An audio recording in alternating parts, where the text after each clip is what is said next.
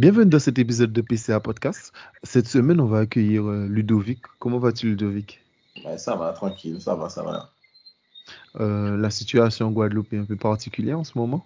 Ouais, c'est tendu, on essaye de survivre.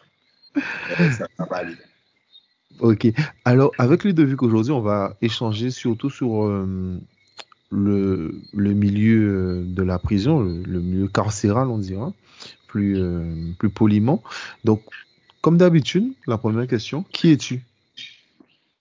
Alors, je suis Ludovic, ancien gardien de prison. Je l'ai été 8 ans, policier municipal depuis. Jeune Saint-Trosien, jeune Guadeloupéen Saint-Trosien. Ok. Rapidement, c'est quoi ton parcours scolaire ? Alors, un petit parcours simple, brevet des collèges, j'ai eu un bac technologique comptabilité et j'ai fait un BTS communication que je n'ai pas eu le temps de terminer malheureusement. Bon, j'ai fait quasiment toute la scolarité, j'ai fait les 2 ans et arrivé à 2 semaines des examens, j'ai réussi justement le concours de surveillant pénitentiaire, alors j'ai dû partir. Mais c'est ça ma question. Qu'est-ce que quelqu'un qui fait de la comptabilité, de la communication, s'intéresse au métier de surveillant pénitentiaire ? Alors, disons que j'ai fait de la communication. Enfin, je me suis inscrit en BTS communication parce que je suis quelqu'un qui aime bien tout ce qui est publicité.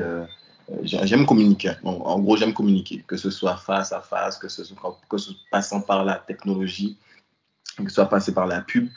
Et en fait, pendant mon cursus scolaire, j'ai commencé à me lasser en fait. J'en avais marre de la Guadeloupe en gros. Je vais te dire, tu sais, t'as 19 ans, t'as 18-19 ans, tu veux voir autre chose. Et j'avais mis une idée en tête, c'était de partir en métropole. Et je me suis inscrit à un concours, mais c'était mon premier concours, c'est le concours de surveillant pénitentiaire, je l'ai passé, je l'ai réussi, et voilà quoi, je me suis embarqué dans l'aventure. Raconte-moi un peu la formation de surveillant pénitentiaire, comment ça se passe, est-ce que ça se passe à un seul endroit, voilà, comment ça se passe ? Alors oui, ça se passe à un seul endroit, ça se passe à Agen, dans le sud, c'est entre Bordeaux et Toulouse. C'est une formation de 8 mois, assez complète, assez intensive, avec des stages de mise en situation, des stages d'observation en établissement. Attends, rapidement, c'est 8 mois où tu dors sur place ou c'est 8 mois que tu dois te trouver un appartement et que tu dois dormir ? Et tu es logé nourri. Il y a l'École nationale d'administration pénitentiaire et tu es logé nourri. Et c'est une formation que tu es obligé de réussir ou c'est une formation que tu peux rater, on peut te mettre fin à ta formation ? Tu as un examen final. À mon temps, je ne sais pas si c'est toujours sous cette forme-là, parce que maintenant je sais que les contrôles continus commencent à prendre beaucoup de place dans les nouveaux examens, mais moi à mon temps en tout cas c'était un examen final et il fallait le réussir. Et après, tu es arrivé à un amphi, il y avait un classement. Et selon ton classement, selon tes notes, tu choisissais ton établissement. Moi, ça me fait penser un peu à l'armée, à la police, à la gendarmerie, force spéciale. C'est toujours un peu pareil. Ouais. Mais je t'ai coupé, mais je te laisse continuer. Alors, raconte-moi un peu la formation de surveillant pénitentiaire. Comment ça se passe ?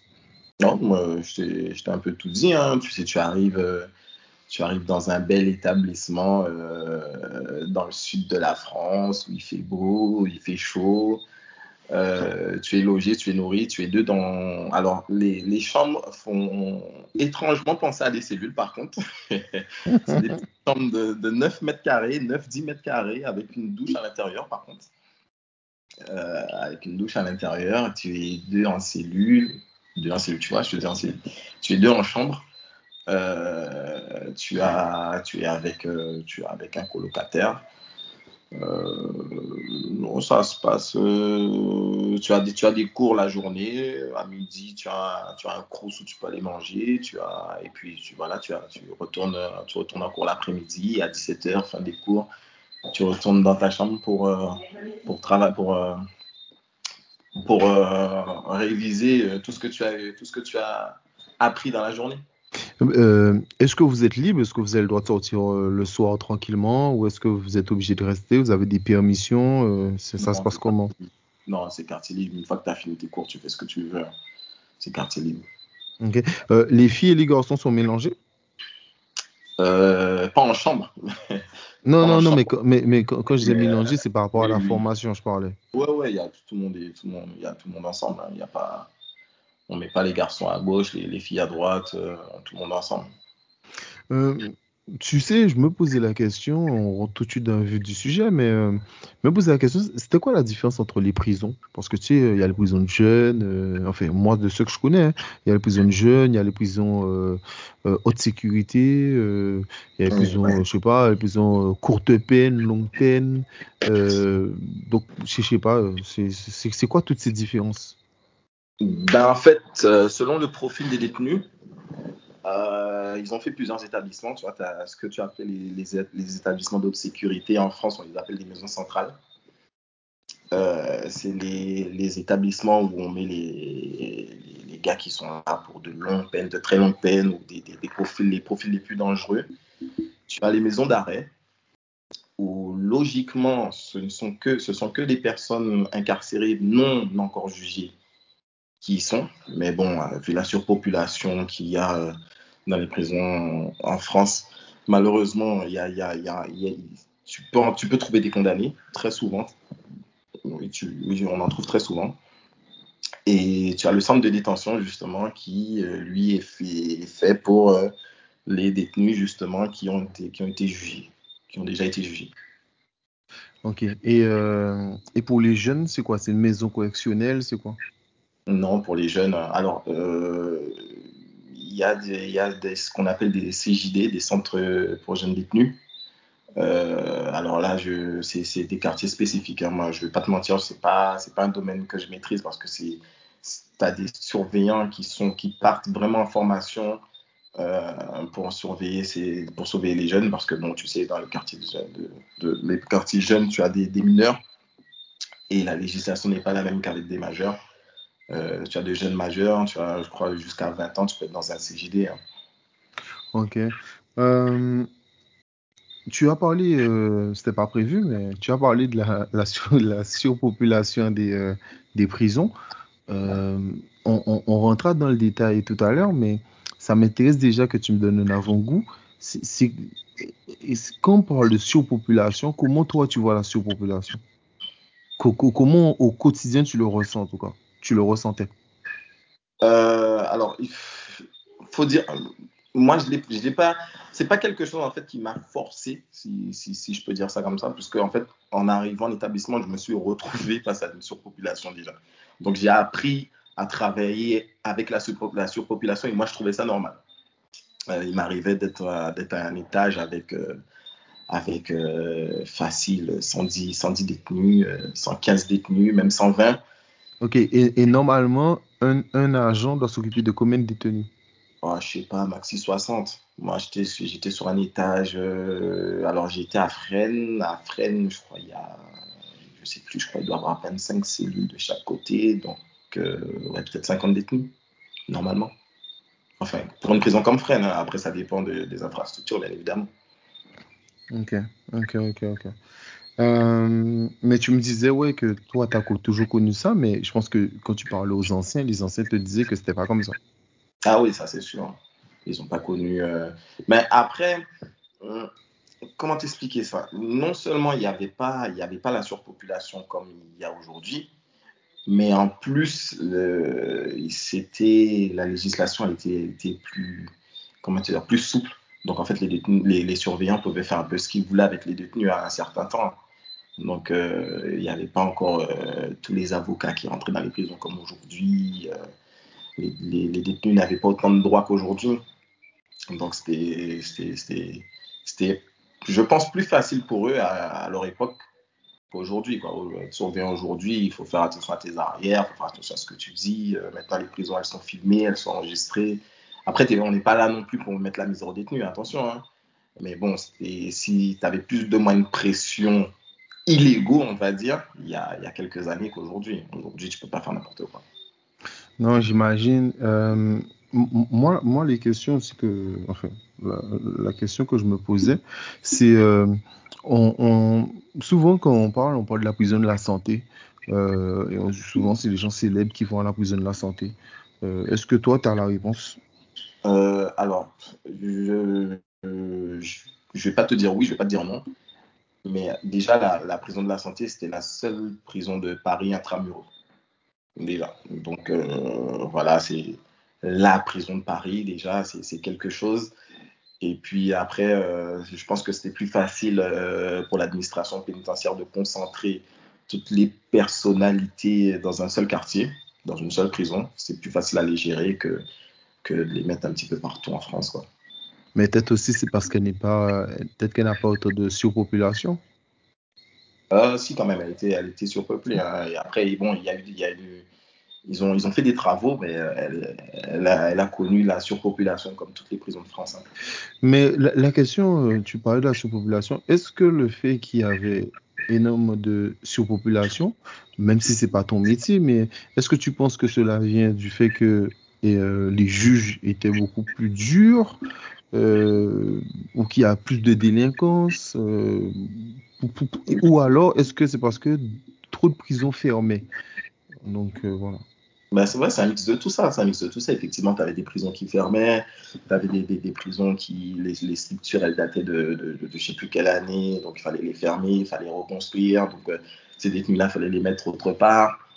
Donc il y avait cette surpopulation-là, pardon. En même temps, effectivement, tu as des lois qui sortent chaque année. Donc, les juges se retrouvent avec beaucoup plus de boulot. Il y a beaucoup plus de jeunes dans les cités aussi qui sont un petit peu livrés à eux-mêmes. Ah, c'est toute la société qu'on retrouve dehors un peu qui n'arrive pas trop à s'occuper parce que peut-être ils n'ont pas le choix ou soit ils ne le veulent pas. Ben, malheureusement, ils se retrouvent devant la justice et ils finissent en prison. Et c'est depuis quelques années, on voit maintenant que ils essaient de dépénaliser certaines infractions pour que justement il y ait moins de personnes dans les prisons. Avant, tu pouvais finir en prison parce que tu payais pas la pension alimentaire de ton gosse. Aujourd'hui, avant de t'envoyer en prison, on te donne beaucoup, beaucoup, beaucoup de rappels avant, quoi. Oui, totalement, mais je me posais une question. Est-ce que ça arrivait que tu discutes avec un détenu ou plusieurs et qu'ils te disent qu'ils sont innocents? Oui, c'est arrivé. Ça m'est arrivé. Après, tu sais, j'essayais de ne pas trop rentrer dans l'intime avec les détenus. Parce qu'après, il y a certaines choses que tu ne peux plus faire, tu vois. Donc, mais par contre, oui, ça m'est déjà arrivé de tomber face à un détenu en larmes, en pleurs. Je ne vais pas te mentir, hein, un grand gaillard de 40 ans, bien mastoc, bien machin, malien, tu vois. Tu le vois en train de pleurer comme une madeleine. Et le gars, il te dit que voilà, il est là parce qu'il a suivi un pote, que lui, il n'a vraiment rien fait dans l'affaire. Il a juste conduit la voiture qui a permis un braquage. Dans le braquage, il y a eu un meurtre, tout ça, et voilà, il est là pour complicité, mais lui-même, au départ, il savait même pas pourquoi il était là, quoi. Tu vois, il a juste suivi un ami qui lui a dit, viens, on va faire un truc, et voilà. Ouais, je suis tombé sur des gars comme ça, quand même, ouais. Ah non, mais moi, je comprends. Raconte-moi ta journée, enfin, pas celle d'aujourd'hui, mais... mais passionnant. Ouais, mais ton quotidien en tant que surveillant pénitentiaire. Alors le quotidien, alors comment t'expliquer, t'as la journée type, t'as vraiment la journée type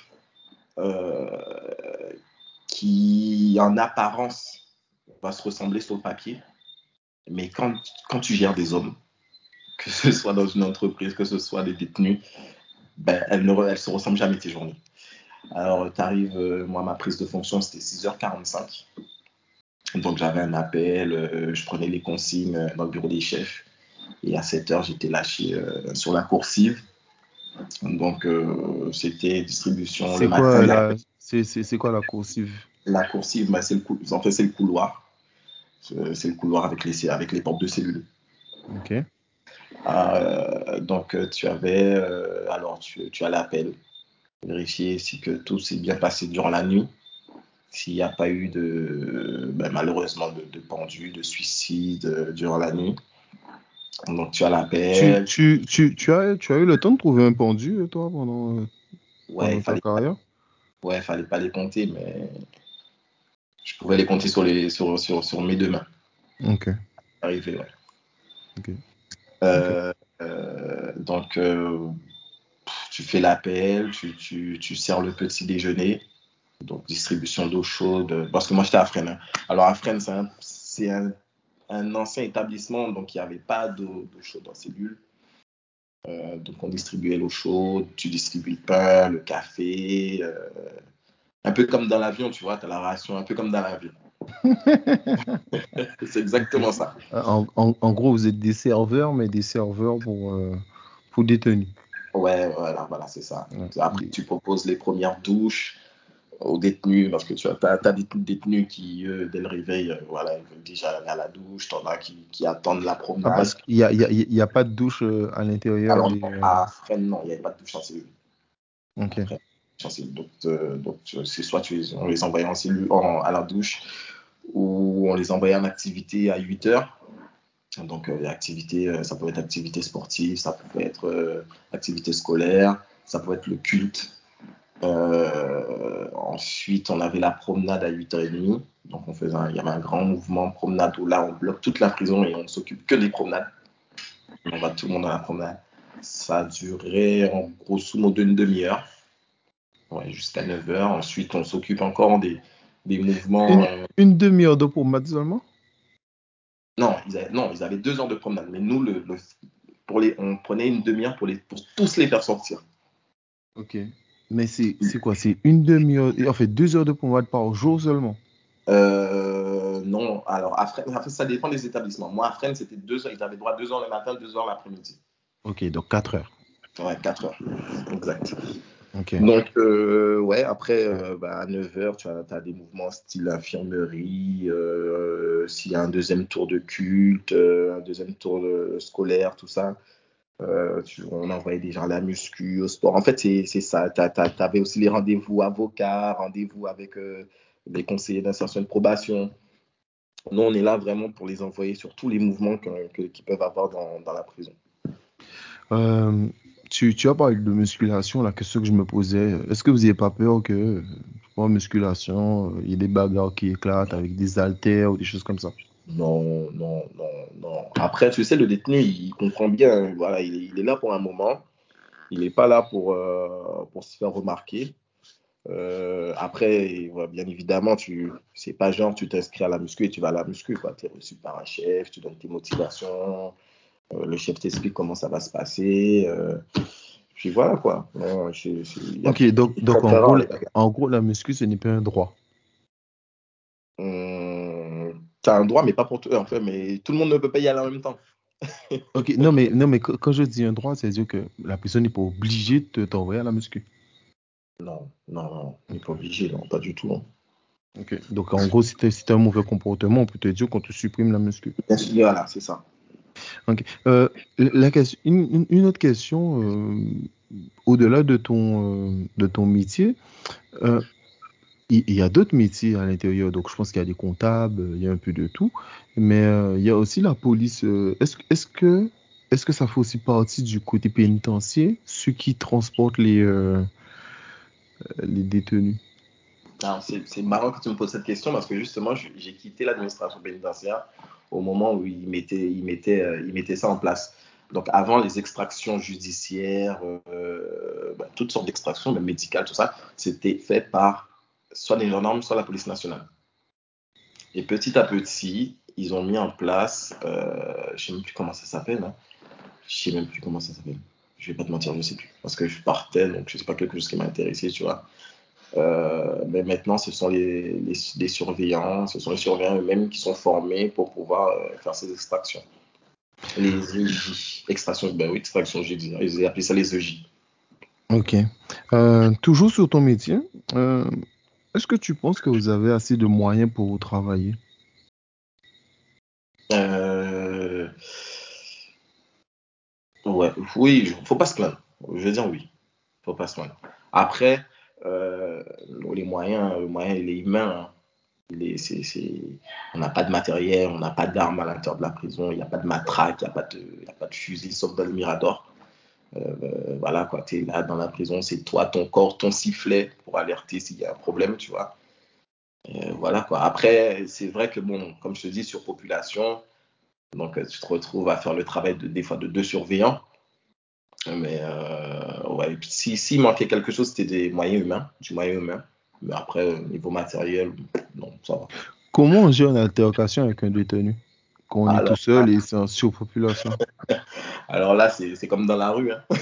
c'est exactement la même chose. Hein. Ça dépend du détenu que tu as face à toi, ça dépend du problème, ça dépend de si tu t'entends bien, si tu as de bons rapports avec lui. C'est compliqué. C'est pas, voilà, il faut surtout analyser et prendre les bonnes décisions au bon moment. Mais tu vas pas foncer peut-être la première à croire que tu es super beau, tu vas bousculer tout le monde. Non, c'est pas comme ça du tout. Ok. On fait un peu l'autre côté de la facette avec tes yeux, bien sûr, parce que tu n'as pas été détenu, enfin je crois pas. Raconte-moi un peu le quotidien de détenu. Voilà. Alors, je vais essayer d'être bref. J'avais pas trop de problèmes avec les détenus, donc ils pouvaient me raconter deux trois trucs vite fait de temps en temps quand il y avait le temps, parce qu'en prison t'as pas le temps, hein. t'as pas le temps de trop discuter, mais je pense que enfin c'est un peu logique, c'est l'enfermement qui est compliqué pour un détenu, tu vois, d'avoir face à quoi tu fais 4 mètres, t'as un mur face à toi, de l'autre côté t'as une porte. Mais c'est vrai qu'après, une fois qu'ils sont dehors, enfin quand je te dis dehors, qu'ils arrivent à sortir de la cellule, qu'ils arrivent à aller en activité, je pense que là ils arrivent à faire passer le temps. Et sinon le temps peut se... c'est le temps qui est dur à gérer en prison pour la détenue, je pense, hein. Après il y a l'éloignement avec la famille, oui d'accord, mais bon, on sait que maintenant les détenus arrivent à avoir des parloirs, ils arrivent à se procurer des téléphones, donc ils arrivent à rester connectés avec la famille, même si bon c'est pas physique, c'est pas comme à la maison, tu vois. Mais ce qui est difficile à gérer pour un détenu, c'est vraiment le temps, les journées répétitives, ça va être compliqué, tu vois. Ouais, non, mais j'imagine, parce qu'on voit déjà rien que nous, avec le confinement, c'était dur. Voilà, hein. Voilà, ben, tu vois. Et pourtant, t'es chez toi, on était chez nous. On avait notre télé, notre PlayStation, les gâteaux, on avait tout ce qu'on voulait, quoi. C'était chez toi. Le détenu, lui, il est dans sa cellule, il est livré à lui-même, il dépend du surveillant qui viendra lui ouvrir la porte. Je pense que c'est assez compliqué pour eux. Après, voilà. Hein. Là, ils assument tant qu'ils peuvent, comme ils peuvent. Non, mais j'imagine... L'autre question que je me posais, tout simplement, c'est moi, si je suis bouddhiste, ça se passe comment pour moi à la prison? Si tu es bouddhiste, c'est-à-dire, alors, de quelle facette je dois voir? Si j'ai envie, moi, je suis détenu, je suis bouddhiste et j'ai envie de faire du yoga, de méditer, comment ça se passe? Alors, on te fait bien comprendre que la prison, tu ne peux pas avoir tout ce que tu veux. Après, tu arrives toujours à avoir des arrangements. Hein, tu sais, tu as des salles de culte. Tu as des salles de culte, tu demandes, voilà. Parce qu'il ne doit pas en avoir beaucoup des bouddhistes en prison, tu vois. Alors, après tu fais ton courrier au directeur, tu expliques ta situation, tu es reçu ou pas. Bien évidemment, tu es reçu ou pas, et puis ils essayent de trouver un arrangement pour que tu puisses faire ton petit yoga, sinon tu fais ton yoga en cellule. Ok. Est-ce que tu penses que personnellement cela t'a changé en tant qu'être humain? Ouais, de fou, ça m'a changé de fou. Comment? J'étais un petit, quand je suis parti, j'étais un petit jeune. À répéter un peu tout ce qu'on entend dans la rue, tu vois, tout ce qu'on entend des copains, c'est fuck l'État, fait nanana, nanana, tu sais, tu te poses pas trop de questions, hein, tu sais même pas ce que c'est que de payer une facture, mais Enfin, envie de fuck tout ce qui est à fuck, excuse-moi de l'expression, hein, mais... mais c'est comme non, mais ça, tu peux. Comme ça qu'on parlait avant. Et puis après, une fois que je suis rentré dans l'administration, j'ai bien compris qu'il y avait la possibilité quand même de s'en sortir dans la vie par ce biais-là, tu vois. J'ai rencontré de bonnes personnes, de bons collègues qui étaient déjà bien installés, qui étaient déjà dans l'administration depuis un moment, qui m'ont donné une autre vision. En plus, j'étais dans un établissement où il y avait une mixité énorme, hein, tu vois. Il y avait énormément de nordistes, il y avait des sudistes, il y avait des gars de la Polynésie, tu avais des Réunionnais, des Guyanais. Donc, tu apprends avec la facette, tu vois la facette de tout le monde, ça te force, ça te fait devenir un homme. Tu rencontres tes premières difficultés, je vais pas te mentir, hein, tu as tes premières peurs aussi. Quand la première fois un détenu te menace, te dit demain, t'inquiète pas, demain je vais te retrouver, je connais ta plaque, je sais où t'habites, t'as même pas intérêt à sortir de demain. Tu vois, ça te forge et tu deviens un homme, tu apprends à gérer ce genre de choses. À gérer ce genre de choses. Est-ce que tu as demandé à venir en Guadeloupe? Ouais, je l'ai fait tardivement, mais je l'ai quand même fait, juste pour voir. Et quand j'ai vu mon classement, j'ai dit non, c'est pas impossible de rentrer en Guadeloupe, tu vois. Je crois que j'étais 536e. Après, je crois que je regardais, ça faisait quoi? Ça faisait 6-7 ans que j'étais là-bas. Et quand tu reçois ton classement, 536e avant de pouvoir rentrer en Guadeloupe, j'ai dit, sachant qu'en Guadeloupe, des fois, par année, tu as 1-2 personnes qui sont mutées. Je dis, je ne vais jamais rentrer en Guadeloupe, tu vois. Je vais jamais, en tant que surveillant, ça va être très compliqué. Ou sinon, il va falloir que je passe par un filon ou que je fasse...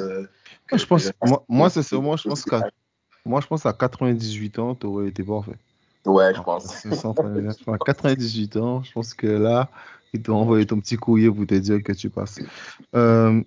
Est-ce que tu penses, là je parle à l'homme, celui qui a l'expérience de la prison et de vie, est-ce que tu penses qu'il y a d'autres moyens de changer, enfin, de punir les gens de la société?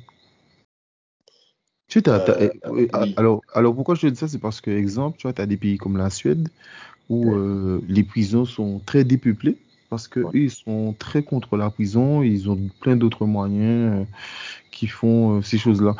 Parce que dans toute ma question, je te donne le contexte vraiment de ma question, c'est que aussi, est-ce qu'il y a une vraie réinsertion qui est faite pour que les gens ne font pas de récidive? C'est toutes ces questions-là que je me posais pour qu'il y ait moins de détenus. C'est ce que j'allais te dire, tu vois. Alors, la prison... Elle est là, elle existe, elle doit exister. Ça permet aussi de protéger certaines personnes. Hein. Tu sais, tu as commis, je vais te prendre un exemple tout bête. Tu as des détenus qui sont là pour des histoires de mœurs, pour un viol par exemple. Je peux t'assurer que d'être en prison, ça le protège de beaucoup de choses. Parce que le laisser dehors, ça se trouve, tu aurais la famille de la personne qui l'a violée, qui l'aurait déjà tué. Donc, la prison, non seulement elle est là pour la répression, bien évidemment, mais elle est aussi là pour la protection. Par contre, effectivement, tu m'as donné l'exemple de la Suède. Je sais que la Suède s'occupe vraiment de ses détenus. De ses détenus. Et en France, c'est ce qui manque. J'ai eu la chance de travailler 4 ans dans un QSL, donc c'est un quartier semi-liberté. Et c'est vrai que j'avais l'impression que les détenus, tu vois, bon, ils sortent la journée, ils rentraient le soir pour dormir. Et j'avais l'impression qu'ils étaient lâchés, quoi. Tu vois, c'était OK, sortez. Et puis, il n'y avait pas vraiment de suivi. Quand tu avais un conseiller d'insertion et de probation qui s'occupe de je ne sais pas combien de dossiers, de moins 60 détenus, n'a pas le temps de tout gérer, de tout voir. Le détenu, il recommence, il retombe dans ses travers bien vite, tu vois. C'est assez compliqué. Non, mais c'est bien que tu me dises ça, parce que ça revient à ce que tu disais. C'est-à-dire que avant même de demander la rénovation des prisons ou du matériel, etc., ce que tu me disais, c'est que non, on avait surtout besoin de moyens humains. Ouais, c'est ça, c'est moyens humains. Les détenus, le détenu qui a été en prison, qui a été coupé de la société pendant 2-3 ans, il a du mal à se réinsérer, il a toujours les mêmes amis qui deal toujours. même s'il a une bonne volonté, il a de fortes chances de retomber dans ses travers. Après, il te dit, bon, j'ai déjà fait de la prison une fois, je peux la faire deux fois, ça ne m'a pas tué la première fois, ça ne m'a pas tué la deuxième fois. Et puis après, c'est un engrenage. Et malheureusement, l'État français, moi je trouve en tout cas que l'État français ne s'occupe pas assez de la réinsertion des détenus, tu vois. C'est là où on devrait faire un petit effort, c'est au niveau de la réinsertion. Non, j'imagine. L'interview est finie. C'était un super moment avec toi. Est-ce que tu as un dernier message à dire déjà à ceux qui pensent que la prison, c'est un endroit sympa? Alors, ce que je veux dire à ces gens-là, c'est d'arrêter d'écouter ce qu'on entend dans les sons rap, hip-hop, dancehall, tout ça. Les gars font l'apologie de la prison. Je peux te dire que quand tu parles avec ces mêmes personnes en face, ils te diront tous la même chose. Ah ouais, la prison, c'est pas quelque chose de sympa. C'est une perte de temps déjà. Il y a beaucoup de choses à faire dehors. Il y a vraiment beaucoup de choses à faire dans la vraie vie. Parce que pour moi, je dis que la prison, c'est pas la vraie vie. Et excuse-moi de te couper, c'est intéressant que tu dises ça parce que je conseille à tout le monde d'aller écouter l'interview de Mikey Dengla qui en parle et Yu Chang aussi, et ils ont ton discours en disant que la prison on perd beaucoup de temps. C'est vraiment ça. Ouais, je vais pas le dire parce que bon, ouais, je vais pas dire ça parce que bon, aujourd'hui je porte un uniforme ou quoi, je suis un homme comme tout le monde, j'ai mes délires comme tout le monde dans la vie privée, tu vois, mais et quand tu vois tout ce que tu peux perdre, si tu as des enfants, tu ne vois pas tes enfants grandir. C'est facile de dire, ouais, je suis en prison, on ne m'a rien fait, on n'a pas coupé mes locks, on n'a pas fait ci, on n'a pas fait ça, patati, patata, nanana, j'avais une réputation. Mais si tu vois tout ce que tu perds à côté, ça ne sert à rien, ça ne sert à rien d'aller en prison. Quand tu vois que tu peux passer tes fêtes de Noël tranquille avec ta famille, tu peux t'amuser chaque soir avec tes amis. Et que là, non, tu te retrouves en prison, t'es enfermé, tu ne sais pas ce qui se passe dehors, tu vois l'évolution de tout le monde à travers les réseaux, les parloirs de ta famille. Et toi, tu es enfermé, tu ne peux rien faire. En ce moment, c'est pas très facile. Non, mais pendant que tu me parles, tu sais, je pense à... J'oublie c'est quel artiste. J'ai pas envie de dire de bêtises. Je crois pas que c'est peut-être Brûlux. Et on lui posait la question sur un média... Je crois que c'était l'émission GAV, mais j'ai pas envie de dire de bêtises. Mais en gros, on lui posait la question si on lui donnait 1 million contre 1 an de prison ou 2 ans de prison. Et lui, il disait qu'il ne veut pas de ce million-là parce que ses 2 frères étaient allés en prison et que lui, il n'y est jamais allé et qu'il a vu le résultat que ça a fait sur ses parents. Parce que toi, tu dis ce que tu rates, mais on n'a même pas parlé de l'aspect famille. Comment ta famille vit la chose. Et ouais. Lui, il disait qu'en gros, il ne veut pas de ce million-là. Même le milliard, ça ne l'intéresse pas parce qu'il a vu comment ça a détruit sa famille, le fait que ses frères aillent en prison. Ouais, ben, déjà, il y a le regard des autres. C'est assez compliqué des fois à gérer pour certains.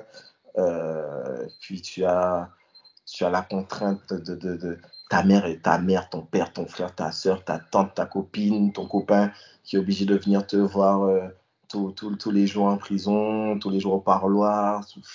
C'est pas une vie. Moi, j'ai un ami qui était surveillant.